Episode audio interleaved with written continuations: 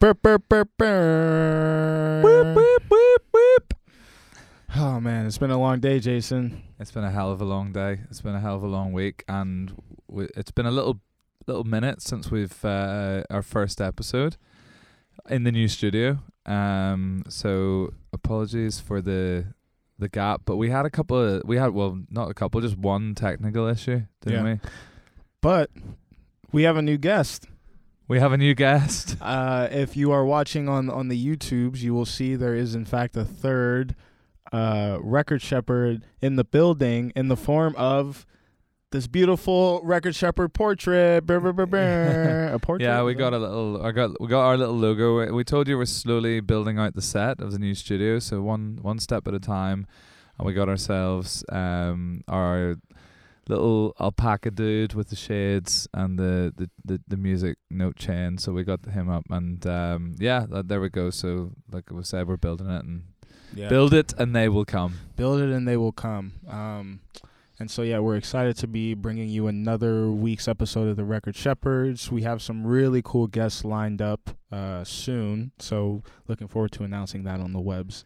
Yeah, exactly. And now we've got uh, our little technical issue out in the new studio. We're gonna get rolling. So there, um, yeah, definitely episodes to come, and um, tune in, and we'll keep you posted on those. Yes, how you been, man? Good, good, yeah, really good. Mate, I've been all over the place Mm. recently. Um, where was I? So I went up to the the Catskills, um, which I know you and I have went to last year in the Yeah. fall. I went up for the the winter this time. Got some snowboarding in. Around the same place. Yeah, a little Okay. bit further north, probably about 25 minutes, 30 minutes further north in Wyndham. Beautiful little town, actually. So Yeah. for New Yorkers, if you've not been up there, uh, beautiful little town, great little restaurants, and we got actual snow. A lot of Oh. people who ski, ski and you know snowboard here on say you know the east coast. That's the ice coast, and you know I can't argue with that. To be honest, usually it is, but we got snow all day, lovely dusting, and um, yeah, we had a great time. So I was up there for a, a mate of mine. His birthday, and that's what he wanted Oh, to do. So nice. shout out to Barry if you're listening, Barry. Ah, Barry. Happy birthday! We had a great time. So Yeah, um, we um, I I call you guys the lads. The, The lads? the little Irish trio that you guys you got going on there. Yeah. yeah, yeah, maybe. So um, Are you a good snowboarder? I'm I'm decent. I can get down the hill pretty pretty handy. Yeah. So um, but you know, there's I want to progress. What I really want to do is get more into the park. You know, where you're like. Uh, they call it the park. Was like all Uh-huh. the all the little obstacles, like the boxes and the rails and stuff. I want to get, I want to get better at that. But uh, when I went up to Wyndham there, as I say, it was snowing all day. Visibility was not good. It was kind of they had the snow cannons out, which they're honestly they're blowing out ice. It feels like it's in your face, but so it wasn't the time to sort of start messing around in the park. I did it when I was out in Big Bear a few years ago, and I that was my first taste of it. and I want to get back into that. So Yeah. I can I can I can board and do a bit of skiing. Man, I um I don't know if I've told you this story before, but um I mean I didn't grow up skiing or snowboarding, but um I had this ex and it didn't work out for other reasons, but I remember she tried to teach me how to ski one time and I ended up fully crashing into this grown man in front of his son on like a it wasn't even on like a cool triple diamond whatever it was on like the bunny trail where they bring everybody to teach them how the to nursery ski slope. yeah, well, they kept telling me like she was like pizza, pizza, like you know that's where you pizza turn your French legs in. fries, pizza French fries. What is the French fries? Is that how you? Keep That's going? like when you're going straight, or you you know you're going and you want to slow down. You do the the pi- that's how the turn they teach you. You know the turn initially before you're doing parallel turns. It's like pizza to turn, and Right. then French fries to go straight, and then pizza to turn. So I did pizza to stop, yeah, you should be doing pizza to shop stop as well. but I didn't know you had to do pizza and turn to stop. Like you're like sort of digging into the snow as you turn. Because I was doing pizza, but I was still moving. oh yeah, I don't know what you were doing. I don't know. Uh, It wa- yeah, yeah. Maybe it was like I don't know Sicilian. yeah, you needed. Did you? it wasn't. yeah, It wasn't like. yeah. You sounded like you needed an anchor behind you. Yeah, maybe. but yeah. there's nothing. There's nothing worse than being, not only being terrible at something, but so much so to where you crash. Into a Oh yeah, it, it comes with the territory when you're learning Oh, yeah. to ski and snowboard and things like that. But uh, Yeah, no, it's good doing that. And then I tell you what, where else I was. Uh, I've been all, I told you I've been all over the place. Mm-hmm. The weekend past, I was at the Houston Rodeo. Oh yeah, yeah, yeah. Uh, Yeah. They, do- they do music concerts there yeah, too, right? yeah. So the Zac Brown band Nice. perform on uh, the Sunday night. Um, saw Walker Hayes on the Saturday. That was sort of like, uh, you know, a little bit of a country back baptism for me. But uh, fully enjoyed Zac Brown band on uh, the Sunday night. Just absolute, you know, what a performer, what an experienced performer. Turned up like looking the part. He was dressed the part. He had the hat and the, yeah, the beard. Can I say everyone that I know that works in country music are like the nicest people on earth? Oh, yeah. It's not that um other genres of people in the music industry aren't nice, but it Mm. feels like every time I've met somebody who works out of Nashville, they're like the nicest people on earth. I don't know what it is. Absolutely, yeah. And uh, I met uh, met up with uh, Zach's manager, and Mm. he was uh, he is a, a lovely guy as well, also based out of Nashville, and um, yeah, like so that that rings true in my experience as well. And honestly, it is true. Like the even the when I was down there, just sort of noticed how The friendly energy. everyone is down there. Yeah. You know Yeah. and that was in Texas, you know, in Houston. But um, so yeah, all over. Um, but um, yeah, glad to be back in the studio and getting back into what we do best, Which w- is education through conversation. education through conversation, demystifying the music industry, Yeah. and um, we have a pretty big uh, uh, subject today. Yeah, we do have a pretty big subject, and you could say that um, we're a little bit, you know, overdue in getting to this topic because really a lot of the big action, which we'll dive into, happened in 2021 and 2022. Having said that, we did get one significant, very big uh, Mm. acquisition at the start of this year in January, which we'll get on to talk about. But I think it's fair to say that, um, well, what what we'd like to talk about and what we think is a good uh, topic to sort of touch on this week is all the catalog acquisitions that we're reading about in the newspapers. Catalog acquisitions. So yeah, like, artists selling the rights. Right, right. You have seen a lot of that in, in various genres, a lot of legacy acts mostly, but you're you're seeing like interestingly some popular current acts also selling their catalog. Yeah, um, and we we can touch on those, but yeah, It's, a, it's a very interesting time, and you know we're dealing like coming out of COVID and like a, a bunch of other factors that um, inadvertently affect the music industry might be some of the you know the reasoning that this is happening, which we can talk about as well. But yeah, Yeah, and I also think that even though I say we're a little bit overdue, it's actually a good time to touch upon it because I feel like now we have a solid two years to look back on, right. you know, and actually say what was that all about and what was happening and why was it happening and have we passed the peak, etc. But um, So yeah, let's dive into it. So Yeah. we're we're talking about music catalog acquisition. So, you know, I think it's important before we even start discussing what acquiring music catalog is, we should define what music catalog is, right? And then we can sort of get into why people are acquiring it. So, Jason, our resident uh, music lawyer aficionado, can you tell us what exactly music catalog is? Yeah, well, I think let's start at the very beginning Mhm. and you know, if you haven't if you're not familiar with these terms that I'm I'm touching upon, we we have touched upon these in our prior episodes, so worth going back and uh having a listen to some of the podcasts if some of these concepts you're not familiar with and I don't intend to repeat myself too much, but it's everything. Tim is the answer. It's everything. Everything, everywhere, all at once. Exactly, that's it. So people are selling um, writers and artists who have a songwriting catalog. They're selling their songwriting, their publishing rights, okay, which is essentially all the rights that they have in the, the songs and the royalty streams that come from uh, the, the performance of their songs, etc. They're selling their recordings Mm. right? And a lot of artists, through you know various different mechanisms, um, have negotiated the, the or they own their own sound recordings. They own their own masters, Right. and they're able to sell those masters. Um, and then others they maybe don't own their masters, but they're still collecting royalties from the exploitation of those masters.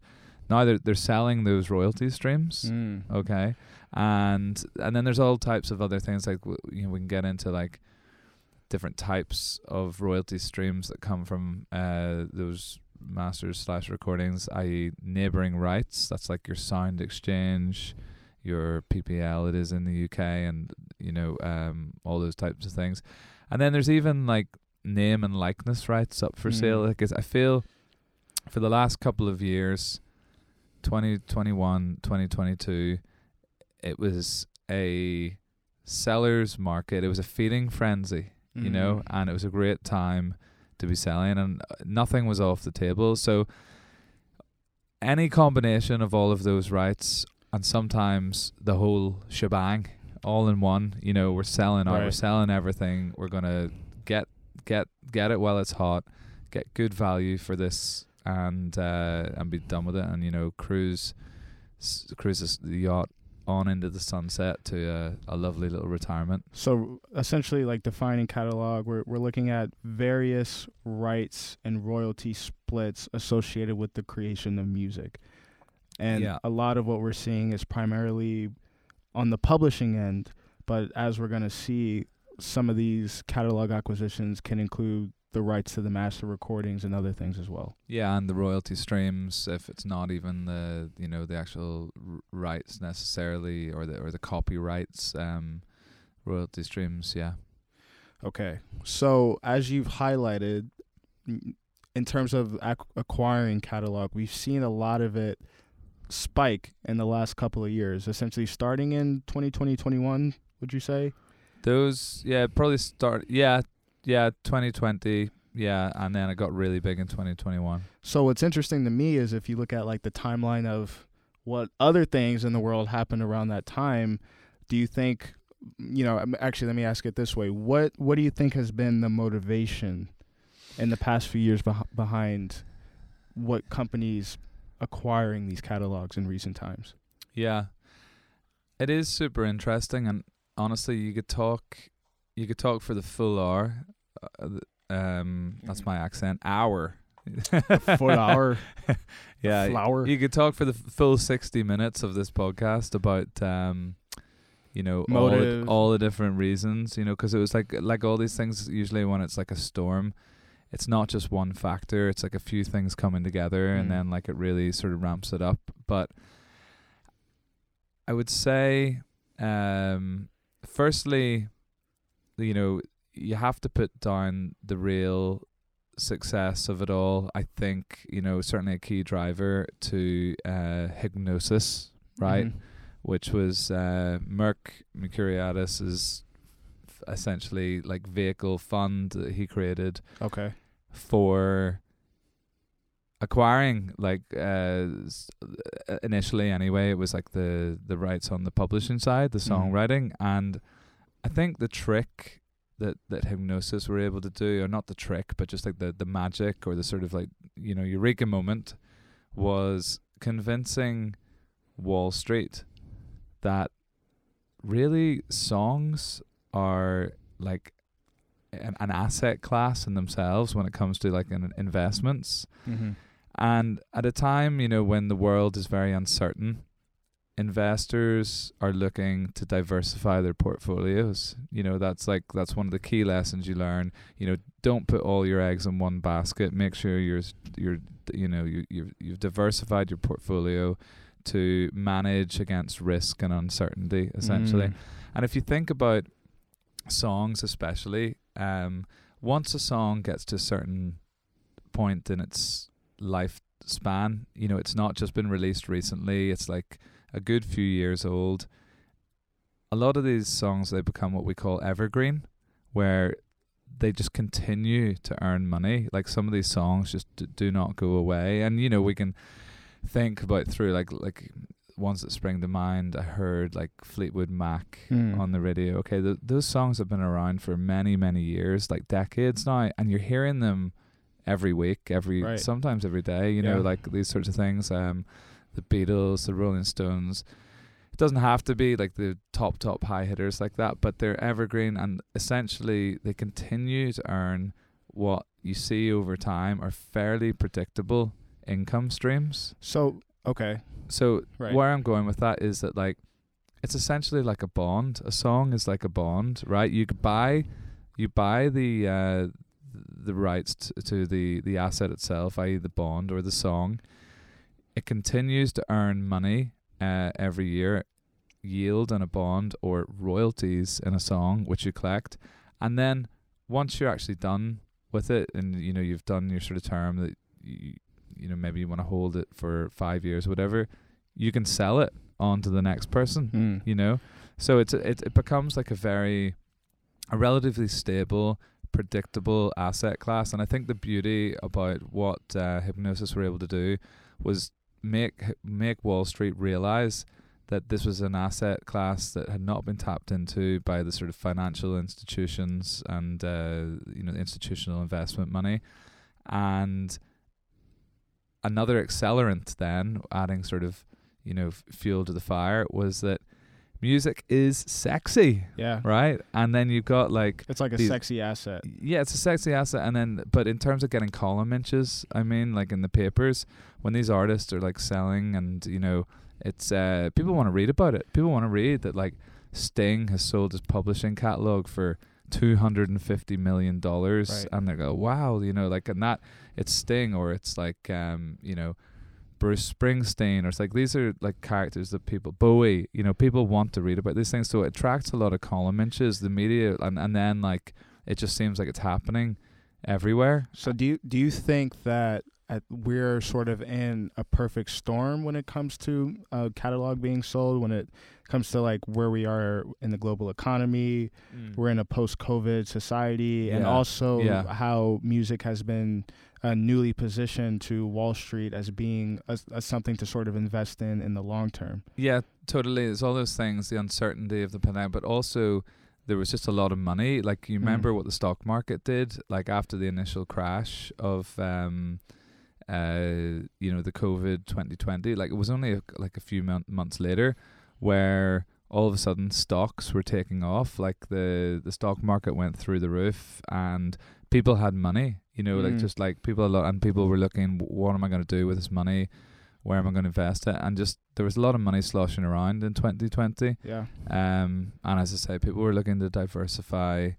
Uh, tech, the tech bubble hadn't burst yet. It's just like everyone was feeling kind of good about things, and it was a bit of a perfect storm of of all those factors. So we're talking we're talking about a lot of money, right? And as we've seen with these sort of catalog acquisitions, we're seeing big dollar amounts float around.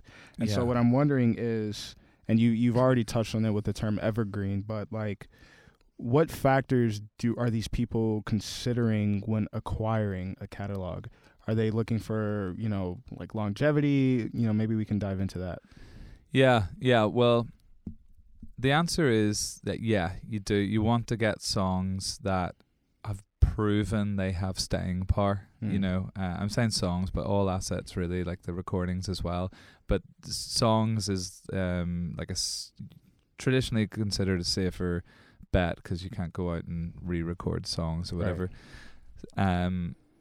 So yeah, th- you want you want them to have proven staying power. Um, the difference is if you have an artist that released a song and it was a hit like this year, Right. it might be a hit this year and it might even get like you know stick around next year and the third year and the fourth year, but you can't really tell where it's going to be after that. You know, it could completely drop away. Yeah. Some of these, like these evergreen catalogs we're talking about, you know, a lot of them have been around for decades, and it's essentially you can chart uh, based on based on what the song has delivered in terms of income Hmm. over like let's say the past three years. Usually companies when they're when they're valuing a catalog will insist on at least three years, sometimes up to five years of past earnings and you know that's part of the due diligence process. The seller will have to hand over that material and then the buyer takes a look and can do their own sort of massaging or sort of um uh, averaging out of the figures. If there's a particular big year, let's say last year was um, the 30th anniversary of an Mhm. album and there's a huge spike from it, you're not going to be able to repeat that every year. So they kind of like they managed it out to get an average, and then based on their own models and industry models, the likes of Goldman Sachs has quite a good um, uh, sort of forecast model that uh, the industry, a lot of people in the industry use, and they have their own of forecasting out essentially the the trends or the likely trends of music of that particular vintage, that particular genre, um, based on what's happening in like sampling culture at the minute. Is that particular genre hot at the Got minute? it. All those sorts of things play into it, and you can basically plot out your future cash flow. So it's like essentially like a discounted cash flow model for anybody who knows anything about um, you know investments Those- and things like that. So you're looking for that, um, but you know there's a scale, right? There's a Right. scale of the stuff that's the absolute gold that you want. And then there's the stuff at the other end where it's just not proven and you wouldn't really be paying much at all. And then there's everything in between. Right. And you know that stuff in between is of interest. You know, you definitely don't want to dismiss that. So it's just a case of making sure you're happy with your valuation for it, and that the seller is happy with that valuation. And if you ultimately you need a willing buyer, a willing seller, and then you got a deal. Yeah, I mean, what I've noticed in terms of trends in the music industry for the past couple of years, there's been a, an obsession or an observation of comparing new releases to catalog and Mm. sort of the dangers of having music that's launched by user generated content and short form content and what the ramifications of that is long term. Is there sustainability in the music that we're releasing right now? And are these artists who are participating on the digital end, let's say on TikTok and YouTube, are these techniques sustainable for your catalog for 40, 50 years from now? You know, That's a really good question, isn't it? Like, it's, There- I there- think the there- answer is we don't know. well, the the answer is we don't know. But like, here's the thing that somebody said. I can't remember who said this, but I do agree with it. Like, the songs that we say we that you know you I whoever is growing up with let's say in your teenage years you know who are like defining significant parts of your life Mhm. like whoever those artists were for us they meant something to us and we'll probably carry those through sometimes the whole way through life Good point. like just because that type of music is being now discovered on TikTok, it Doesn't doesn't, it change- doesn't change the fact that there's still kids in their bedroom and doing the dances, listening to that song, who then going and streaming it or whatever, and it means something to them. So I think the discovery method it has changed. Will those songs be around for the same duration as like something like the Beatles or the Stones, which like who knows? Who knows? We'll we'll wait and see. But um, it is true that you know it's in the modern game. We're we're digressing a little bit, but the you know it's it's about making hits rather than building artists' career. Well, you know, Yeah. what artists' careers for like like it used to be. You know, like Yeah. there's career artists, like not as many of those today. For sure. Well, said. I think new music has always been catered to a younger audience. And as a marketer, I think it would be a really interesting exercise to see at what point do uh, listeners stop searching for new music as vigorously and sort of settle into what they've been listening to for years and years. Because I do think there's a there's a there's a point in which that drops yeah, but I and you will pick up artists here and there, but and you know in general, at least uh, anecdotally, I've been listening to the same artist for like five to ten years in terms of repetitive listening, and I Yeah. discover new artists all the time. But it's not it's rare for me to find let's say even three to five artists a year that I'm now listening to constantly on rotation. It's usually like pretty much the same things I've been listening yeah, to yeah. Yeah. With a slower adage. That- so yeah, that's that's probably in some ways a little bit of a criticism of the the DSP's discovery. To, maybe we're too reliant on them. We need Yeah, to do yeah, a little bit of homework ourselves. To tell you a funny li- little uh, sidebar though, it's funny what you say that because I heard it. I remember hearing a joke about like your dad or like dads dress how they did the last time they cared about fashion. wow, wow, huh? Your dad basically dresses the same way he did the last time he cared about fashion, and then after that, he just stuck with his his look. Yeah, I mean, there's definitely parallels to that sentiment in music, right? It's yeah, the last time you you genuinely cared, because even and I'm I'm not that old, but you can kind of I can kind of see myself falling into the same ideology that like my parents had, right? Where it's like, oh, I like what I like, that Yeah, new stuff, you yeah. know. It's and you you swear that's Yeah. never gonna be you, but then it just happens, yeah. you know. So I, I, my dad basically, you know, gave me my taste in music and like gave me like an education and sort of like the sort of classic, um, you know, sixties, seventies, even eighties music, and um, so I really respect that and I'm thankful for that. But in the same way, I try to introduce him to artists that like he's not having any of it. He's nah, nah.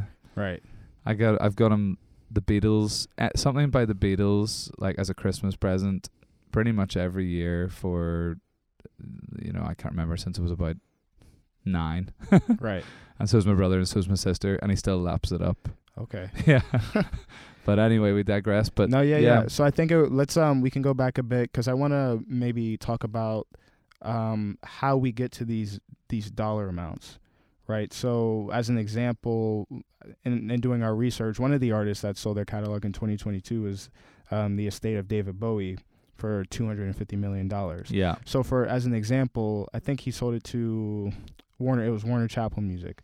Mhm. How does a company like Warner Chappell come to a two hundred and fifty million dollar valuation for the publishing catalog of David Bowie? well like uh like I touched on there like they're not just plucking this out of thin air. Right. you know they have to uh they'll have the um the uh well actually if they're if they're all already administering which i believe they were administering that music they've got the data themselves. They know what the royalties have been for the past x many years.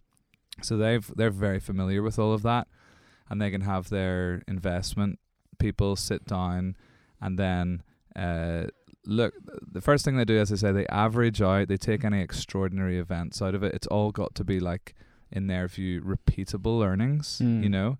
So as i say if it's been a big like you know a 30th year anniversary last year and there's a lot of s- sales um or like a lot of radio play because of that that's probably not going to be repeatable for the next few years until there's another event like that. So they have to average all that sort of stuff out.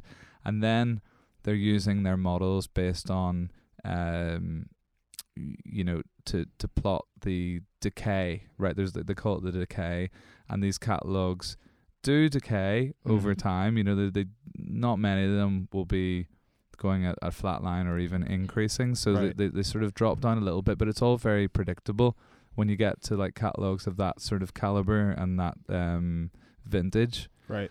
so, and then they're building things in like every company has what's called like a hurdle rate or a return on investment that it needs to um, achieve in terms of percentage. Because ultimately, although songs and especially something like Bowie is uh, predictable, it's not entirely risk free. At Okay. some point, you're better just sticking your money under, into the bank and getting you know interest rates or investing in like uh, a tracker like the S&P 500 tracker and just getting the regular whatever it is on average you know 7% or something like that. So they have like hurdle rates that they have to achieve and their um like return on investments and it's all sort of all of that is factored into it. And then as I say the sort of forecasted decay rate based on that particular uh, genre that particular vintage, etc., etc., and then they get to a number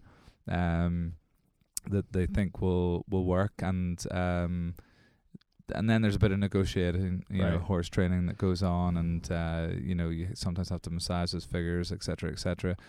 So uh, ultimately, you know, there's a there's a dance like in any negotiation, and uh, if they can get to a price that's going to work for the seller that they're comfortable with, and sort of sometimes there's like a uh, you know like a psychological figure that the seller has in mind that you kind of like have to get to, Yeah. but it's all that's essentially how they get to the price. You know, it's it's So- it's all modeling. So that that process makes sense to me for legacy acts, right? In which the Mhm. catalog has been proven over a long period of, of time. But Mm. what's interesting about the acquisition of these catalogs that we've been talking about is it, it's not only included legacy acts. Like we have our our David Bowies, our Neil Diamonds, um, our Stings. yeah. But what we've also seen is uh, the likes of rapper Future selling his publishing catalog for 75 million. And you know, even, a, a, even maybe a bigger case study is Justin Bieber selling catalog his catalog f- for over 200 songs for 200 million dollars. yeah. So we have these artists that are super relevant today and super current, also making the decision to sell their catalog. Yeah, and this is like a lot of their lawyers, you know, and business managers will probably give you like pretty uh, strong opinions on this, depending Mm. on who you talk to. But there's two different schools of thought, right? Like the the real the real year, the significant year where prices were at their highest was 2021, like the end of 2021. Mm-hmm. I think the highest one that I have to mind was Bruce Spring- Bruce Springsteen Right. sold his publishing and recorded catalog rights at the end of December. It was 2020 end of 2021 in December for upwards of 500 between 500 and 550 million dollars. Wow. Woo! so, you know, like that's you know, there's that sort of thing in 2021 and then it died down a little bit. The prices weren't quite as high in 2022. So there's a school of thought is like, you know, get it while it's hot. You know, it's a, it's a Mm. seller's market. There's a lot of money coming in. The time is now. If you want to maximize the value of your life's work and basically sail off into the sunset knowing that you've you know you've got yours basically and you know that's generational wealth right there you know who knows you know like you know, what could happen um you know between now and then now and the future. You got to wait for all that money to come in over time. Maybe it, it falls out of popularity etc so there is one school of thought says just if you've got it and the market is at its highest get out at the top of the market. Then you've got another school of thought where like well no like you know you're betting on um you, you know you're you're hoping that you did get out of the top maybe things pick up even more and now like in five years time you're even earning you know much higher Right. for whatever different reason there's all sorts of ways that that could happen um and and music is finding more and more revenue streams Right. that's one. There's a couple of schools of thought there. The other thing, for the likes of Future, and he specifically said this, I think, and maybe uh, Justin Bieber feels this. It's like Justin Bieber's 28, right? Right. He's not like retirement age. A lot of these artists just back themselves just to go and do it again Mm. and say like, Betting Yeah, on I'll themselves take- again. yeah, like I, I'm a creative guy. I, can, I created all of that, and I can do it again. And yeah, I'll sell out now while the market's good. And yeah, things might go even higher, or there might be additional revenue streams that I did not get factored into my price, you know, in the future. But it doesn't matter. I'll go out and write, you know, another five albums, you know, and or maybe more, and I'll sell from there. You know, it's um. I was looking at flip. I looked at uh, David Bowie had something like 26, 28 studio albums Wow. in his career. You know, like Justin Bieber's a long shot off that. So, but who knows? You know, so so like there's also there's personal circumstances as well. Right. Justin Bieber was suffering or is suffering from Ramsay Hunt syndrome, he- unfortunately, He, had the Ramsay Hunt illness that he was Mm. working through. which meant he was he had to cancel tours, etc. His North American tour, I think, Right. got cancelled, and um, So there's revenue, and and that's a good point that you brought up is touring, because with the illness that he was suffering through, there was also COVID, right? So many artists of that caliber were not able to make money on the road. So Yeah. that could even be a, a factor as well in deciding to sell your catalog. yeah, Not knowing if he could make, you know, I don't know if he can make two hundred million dollars in a year on the road, but he certainly is losing money not being able to tour for that time. Yeah, a big chunk of that artist revenue is gone, and I think although touring came back, it didn't come back. I think as quickly as people were Right. hoping for. You know, in terms of the And that's an uncertainty, you know. Yeah, yeah. All of the you know, there's lots of different reasons why you might choose to sell. Um, interestingly, there have been some artists who have not sold 100% of their rights. Right. You know, they said, all right, well, you know, sell half or 75%. you So know? I think for me, that's the interesting thing with the Justin Bieber case study, right? And even comparing it to some of the legacy acts like David Bowie, Justin Bieber not only sold his publishing copyright, he sold his performance rights, um, his uh, recorded per- royalties. percentage yeah. of the recorded royalties, his neighboring, Neighboring rights, rights. Yeah. essentially everything, for for that two hundred million dollar price tag. Yeah. Whereas I believe Future only sold his publishing for seventy five million, and then you have um, these bigger legacy acts selling just their publishing for around the two to three hundred million dollar price range. Yeah. So, you know, I guess the the what a lot of people would ask is, okay, understanding that there are a lot of factors, but if you waited a little bit of time, you could have probably sold your entire music catalog for I don't know, maybe double that amount in 20 to 30 years. But I guess you would say you just don't know. you just don't know. You just you just don't know. There's so many um factors. Like like the one thing about some, not all of it, but some of Justin's music will be, you know, he sold his catalog up until 2022, right? So after if he starts making more music in 2023, 24, that's not on the deal. So he again, he can build up another catalog. Um and based on just the simple fact that some of those tracks, the later albums, will not have had the proven staying power Mm. as you know some of those um, heritage acts that we talked about. The multiple that um, the multiple that the that um, Hipgnosis will have you know been able to justify there would highly likely be lesser than if maybe Justin Bieber had hung on to that catalog for another 10 years, maybe another 15 years, and they had proven, you know, like to, to have that staying power. Mm-hmm. That's going to drive up the multiple, and Right. now you are getting more value. But you just don't know. Maybe he was like, you know, uh, well, I suspect it was more a case for Justin of going like, this this money's on the table now. I've got advisors telling me, you know, um, this is good value here and now. Take what's on the table, Right. and we can go again. You know, but um, you know, you you, just got to play the circumstances, and it's just de- depends. You know what uh, you know. You got to play the hand you're dealt based on where you are at that particular point in time, and uh, I think a lot of it. My hunch is, uh, you know, that that sort of weighed heavily in in Justin's factor and his team's factor to sell. Right, definitely. So we've brushed on maybe some of the motivation pieces behind buying and selling catalog catalog catalog catalog. We've talked about um just uh, some of the the market conditions um and we talked about some of the big dollar figures. Maybe we could dive into some of the risks of acquiring these catalogs, right? So uh, for for Hipgnosis can they just go in and buy the music and say, okay, now we can do whatever we want with this music and make as much money as we can from it?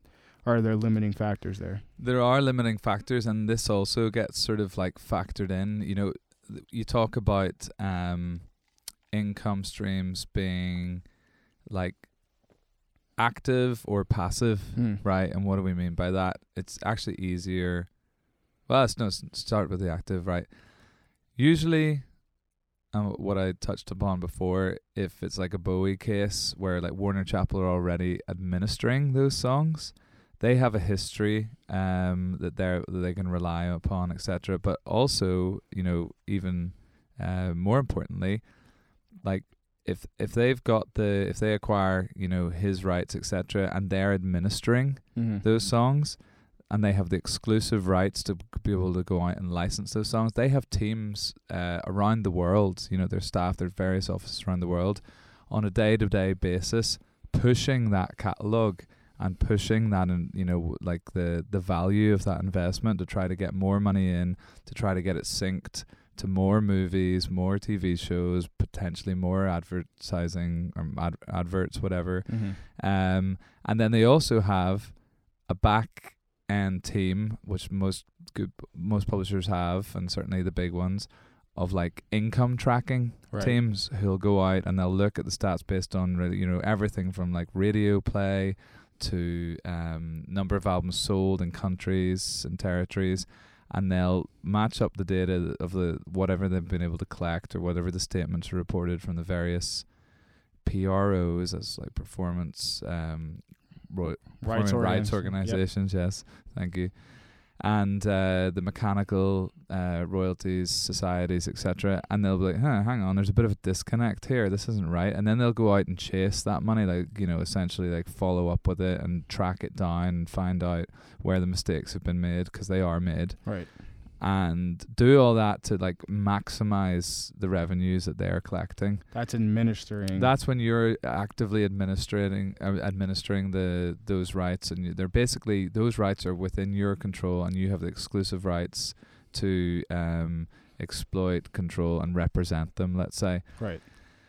the other flip side is passive, right? Where you are not the company that has those exclusive rights. Those rights actually sit with somebody else Mm. but you're buying the artist or the songwriter's um, rights. Let's say that that that is the case for the Hipgnosis deal, right? He was signed to Universal. yeah Def Jam on the record side, so Mm. Universal Music Group on the record side, and then different company under the same umbrella, but it is a different company, Universal Music Publishing Group on the publishing side. So those rights continue to sit with Universal, Right. either the, the records or the publishing.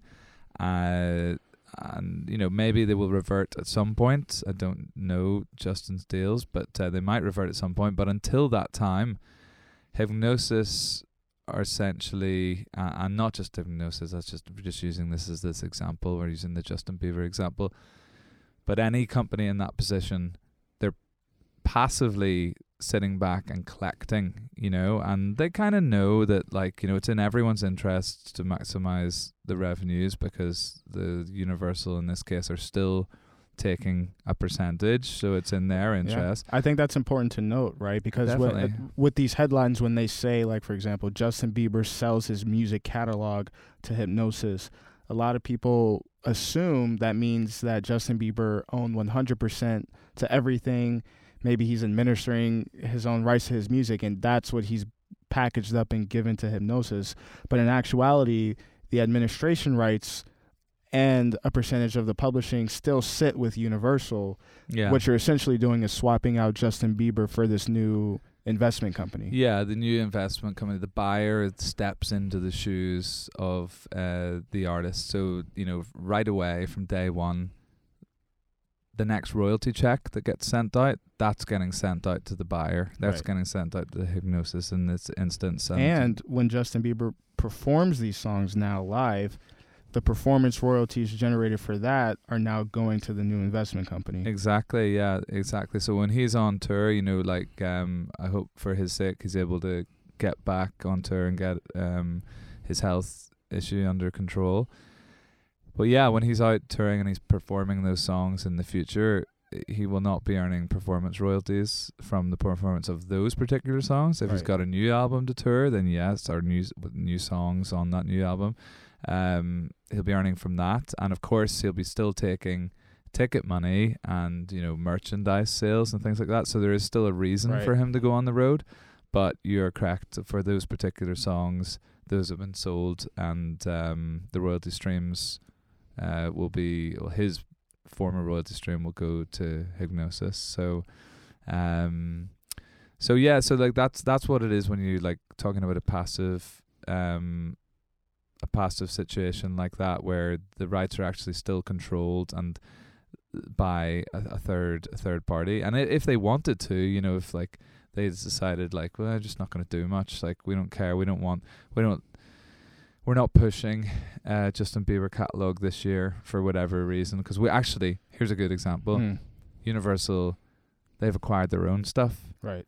And they've got their sync team now. So that's going going to like, be the priority. yeah. You push all that stuff that we acquired that we spent, you know, 500 million on last year and um you know we need to maximize that you know i'm not saying that that happens like the reality is for a lot of these sync teams they are trying to keep their clients happy Right. So there's more supervisors happy. motivation. yeah just to Yeah. put the right songs into the right film and you know like for whatever it is so um but all i'm saying is there is a risk if you're not actively doing the job yourself. But that, again that's all factored into the price you know like these investment um people who work for they're they're smart cookies and Right. you know they have these models and they'll uh, build in a discount for that etc um but it it is worth you know noting and understanding. And um previously actually there'd be companies who just wouldn't go into the market at all for passive but in the feeding frenzy and in this new era that we're in nothing's off the table it's like you know if you don't take it that man will Well, I I also imagine too like the passive route might be a hard sell for investors, right? Because these investors who have traditionally not put their money into music catalog before, now you sort of have to explain to them, "Oh, well, you know, our our ability to make this money back is contingent on what Universal Music Publishing decides to do with the catalog." Right? Yeah, yeah. Um, or it. I think it's the better way to look at it is like the there is certainly a risk there, but you know, like you you're just not in the shoes to um Drive go out and drive it. Yeah. you know what I mean, like it and drive added value. It's kind of probably just going to do its own thing and, Mm. and continue the trend, you Got know, of what it's been doing. That's the way I'd think about it. But but it is. Here's another thing that just occurred to me there is risk to all of this. So one way to um, mitigate and manage that risk is what companies were doing back in the early 2000s with all the subprime mortgages, Mhm. right? And I, I know that that makes it sound like it's a bad thing. It's it's not, but it's just like this is what happens, right? It all gets Make it securitized good and then sell it. Yeah, yeah, yeah. it gets bundled up and Mm. securitized, so they're not just buying. You know, There's more one, leverage there, one, yeah. one particular thing. There's like, there's now all these like um private equity firms and investment funds who are in the market, and they'll um they'll come in. Investment funds will come in. They'll buy up a lot of these things and they'll bundle them together, right. and that is precisely f- to manage that risk and make it more attractive. Um, so if yeah, there's something goes wrong, maybe you know it'll add, impair the value somewhat, but you've still got the, the other ninety percent plus, um, you know, ticking along nicely. So that's that's something that goes on as well. And as I say, it's a, it's just an indication of how this whole space has attracted the attention of Wall Street and some proper finance people Right. who are, who are active in this space now. You know, Blackstone. Do you think there's any, um, just to play devil's advocate, do you think there's any negative ramifications for the music industry when you have passive players buying music catalog as opposed to actual music companies buying music catalog? Um, like like from a perspective Of the uh, pers- from a perspective of the industry, from the industry. Good question. Um, maybe some people will see that as a bad thing, and you know, see like, but like honestly, I don't really, I don't get that. I don't Mm. get that. I don't go along with that. It's like, it's your, it's it's your music. You know, you you know, Mister and Mrs. Artist. It's your music. You created with it. You, it's your asset. It's your intellectual property. In the same way, if you created a company and you worked for years to build that, like under the rule of law, it's your property and you can buy or sell to whoever Right. you wish. And like, why would you not try to maximize the value? right? You know, it's like, or let's say it's a house. Sell your house to the the highest bidder. It's kind of up to you, and like you don't really need to worry about, you know, too much more than that. I mean, it's just all these investment companies. It's just they're they're, it's still their dollars are still worth the same. You know, the only thing I would say is that artists, especially these her- heritage artists, it's not just like a house. It's not just like a property, um, you know, a tangible asset like this. These are their, you know, um it's their intellectual property. It's like their babies. Right. These songs that they've created and they care deeply about, and they want their legacies. They want to ensure that whichever company they sell to, their legacy is going to be respected, and that's where I think some uh, companies do better than others. The music companies who are already in that space understand music rights, understand how to treat artists, and you know, and they have the relationship too. they have the relationships, Right. but but but it's a deep it's a deep rooted knowledge of, you know, like, res- respect for the music and the artist and just how things work and what you can and can't do. And, and that's what that's what I'm I think that's what I'm alluding to. And not to Yeah. maybe not to personalize it too much but I, in my mind I'm thinking of it as okay let's say I live in a neighborhood in Brooklyn New York right? And I've owned this home. It's been passed down my family for generations. And then you know I decide to sell it. Do I sell it to the big developer who's offering me the most money or do I sell it to the family around the block that I've known for years, and maybe they can't afford to match the big offer, but it's good to sort of keep it in house in a way because it, it's beneficial Yeah. for that community. Yeah, no, that's a good analogy, and I think that does exist. Yeah. That does exist. You know, like they're they're yeah, okay. This this particular investment fund, who are like the new kids on the block in the music space, they're offering fifty million more, or twenty million more, whatever it might be. This other company can't get to that same price tag, but we know that they are try they're they're a known quantity. They've been operating in the music space for X amount of years.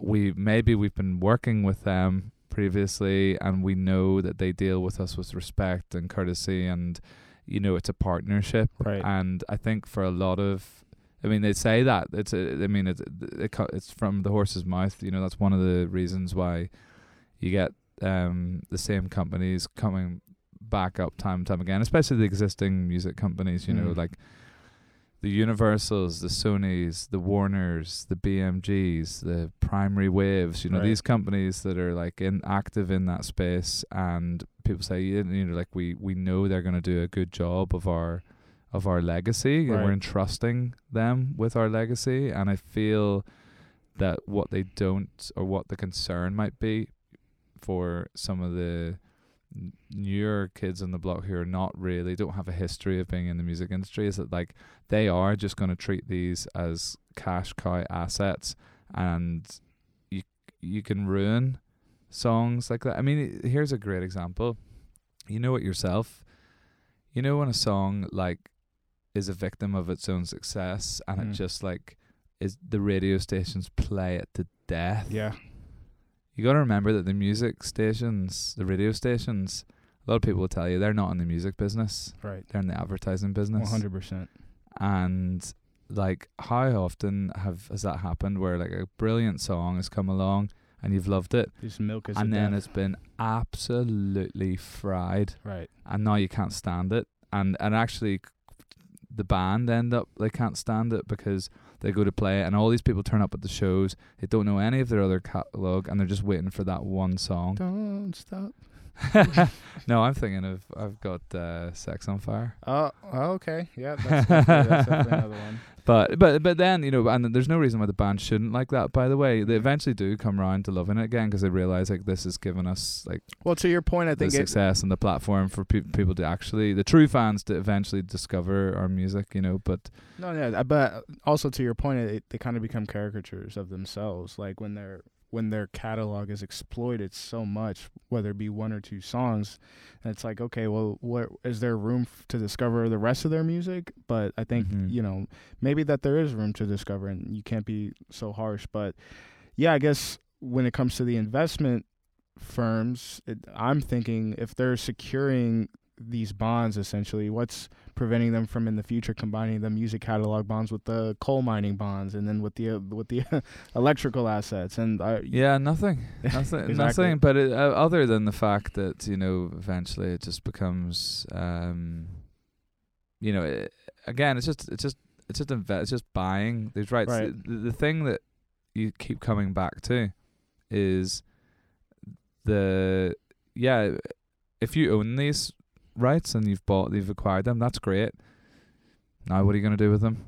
Right. Right? It's like, do you have the setup? Do you have like, do you have um teams of uh like like people like pitching for syncs in France, in Germany, in Australia, in the States, and like what about how you how you gonna go exploit that music in the South American market? And Mm. the answer is not many of them do actually. You need what's called like an operations company Mm. that has that setup who actually has the ability to go out and do the exploiting. And so, so what happens is like these companies who don't have any of that, yeah, they'll acquire the catalog. They they've got the rights and they've got the ownership, but now they need to go out and do a deal with an operations company, uh, like a like like whoever it might be, um, you know, those same players that I mentioned Mm-hmm. who can actually go out and administer those catalogs and Right. do all that sort of collecting and it's um you know you you definitely need that so those companies that have that platform they're in a, they're sitting pretty right now because there's all this um all these players who who need their services and they'll charge a fee for those services and then usually with those types of funds they don't want to stick around forever they want to own for like they have an exit strategy Ah, and they want to sell on again. right. So, you know, maybe they get a second bite of the cherry and maybe in 5 years time the market's not as hot as it was. So now you're getting those bonds or those songs for less of a uh, of a price capital, you know, in terms of that capital investment. It just depends how long everyone holds on to them for, but I think there's going to be a lot more activity again in the future. Like the high point as I say for this round was 2021 it dipped off a little bit in 2022. I don't think the prices were quite as staggering. Um, and it has slowed down a bit in 2023. Like the, it's still going, Yeah. but the big headline like blockbuster deals, other than You think are over. not, I think it's just past the peak, past Yeah. the peak. You so know? you, I mean, you just touched on what my last question was going to be, which is where do you see the- yeah, the, catalog going in the next couple of years, maybe even the next ten years? yeah. Well, a lot of that is dependent in the, the near term on what interest rates do. Mm. right? The higher interest rates go and continue to go, the more attractive it becomes to keep your money in the bank, Mm. right? Or um, put it in the other types of assets that are, you know, affected by interest rates, but ultimately like keeping your money in the bank and just benefiting from a nice little interest rate. Um, at some point that becomes more attractive than making these riskier investments. Um, other people have to borrow money. You know, some people have to borrow that money and like finance via debt, and then that becomes more expensive to service. Um, so where I see it going, I, think it will continue. Um, there will be acquisitions, and still like now that the trend has been set, I just don't think they're going to be at quite the staggering prices necessarily. So those artists who were standing by on the sidelines wanting to sell but waiting to see probably missed the boat a little bit and getting you know squeezing the pips out of it that was happening in 2021 um but yeah it depends on what happens to interest rates and then uh the other thing like someone pointed out to me is like a lot of these companies that are uh, like that uh, are public companies Mm-hmm. they just need to be efficient and make the best p- possible return for their investors. And at some point, with interest rates going up, uh, it- it also it flips where it just becomes the best way to maximize value for your investors is to do share buybacks basically, and that affects like um, PE ratios and all. that. I don't want to get too far into it 'cause it's pretty complex and. Um, the guy I was talking to was a lot more knowledgeable than me Yeah, yeah. but um but yeah so you know that could slow things down for those companies it just becomes cheaper better use of their cash to buy back their own shares Got it. and um that sort of affects the the fraction let's say um and and, and just boosts the the sort of ratios that they're they're measured on so Yeah, like I think it all just depends on where things go. It will continue, and then my other prediction is that even if it does die down in another kind of like three to five years, those c- investment funds who were acquiring will be trying to exit, and then Mm. there'll be another wave of sales. So um, And because It's you listen, because you listen to the Record Shepherds, you will not miss that next wave, and you will come up with hundreds of millions of dollars to buy the next big catalog on sale because you listen to this podcast. Absolutely. Can you imagine? We'll get uh, hit up for by these angel investors. Maybe Oh. we'll have a record shepherds fund. Hey, maybe we should start our own um, admin rights uh, company for you know when these uh, investors buy more stuff, and then we can we can administer ourselves. Yeah, we could do that. The and record then, record yeah. shepherds um, manage music management firm. I don't know. Okay, well, yeah, stay stay tuned in 2027. 2020. 2072. Stay tuned. The record shepherds will will be blowing up. But in the meantime, please follow us on all social media platforms and listen to us where all podcasts are streamed. We are also available on YouTube where you can watch uh, full clips of the Record Shepherds. And if you have any Mhm. questions, comments, or concerns, you can email us at therecordshepherds at gmail.com. And if finally, if you're in the, the New York area and you'd like to stop by the Record Shepherds podcast, you can email us as well. Get in contact with us, DM us. We are open for business. Absolutely, we welcome all comers, and we do have some very interesting conversations with guests uh, coming up in the, the uh, immediate Yes. horizon. So, um, and I would say, you know, if you haven't already, do subscribe, do hit the like button. All that stuff helps us, and you know, just share the good word of the shepherds. So, uh, I think that's been a great episode, and we will be back soon with another exciting episode. So, until then, continue to follow the guidance of the shepherds. Don't be the sheep, Be the goat.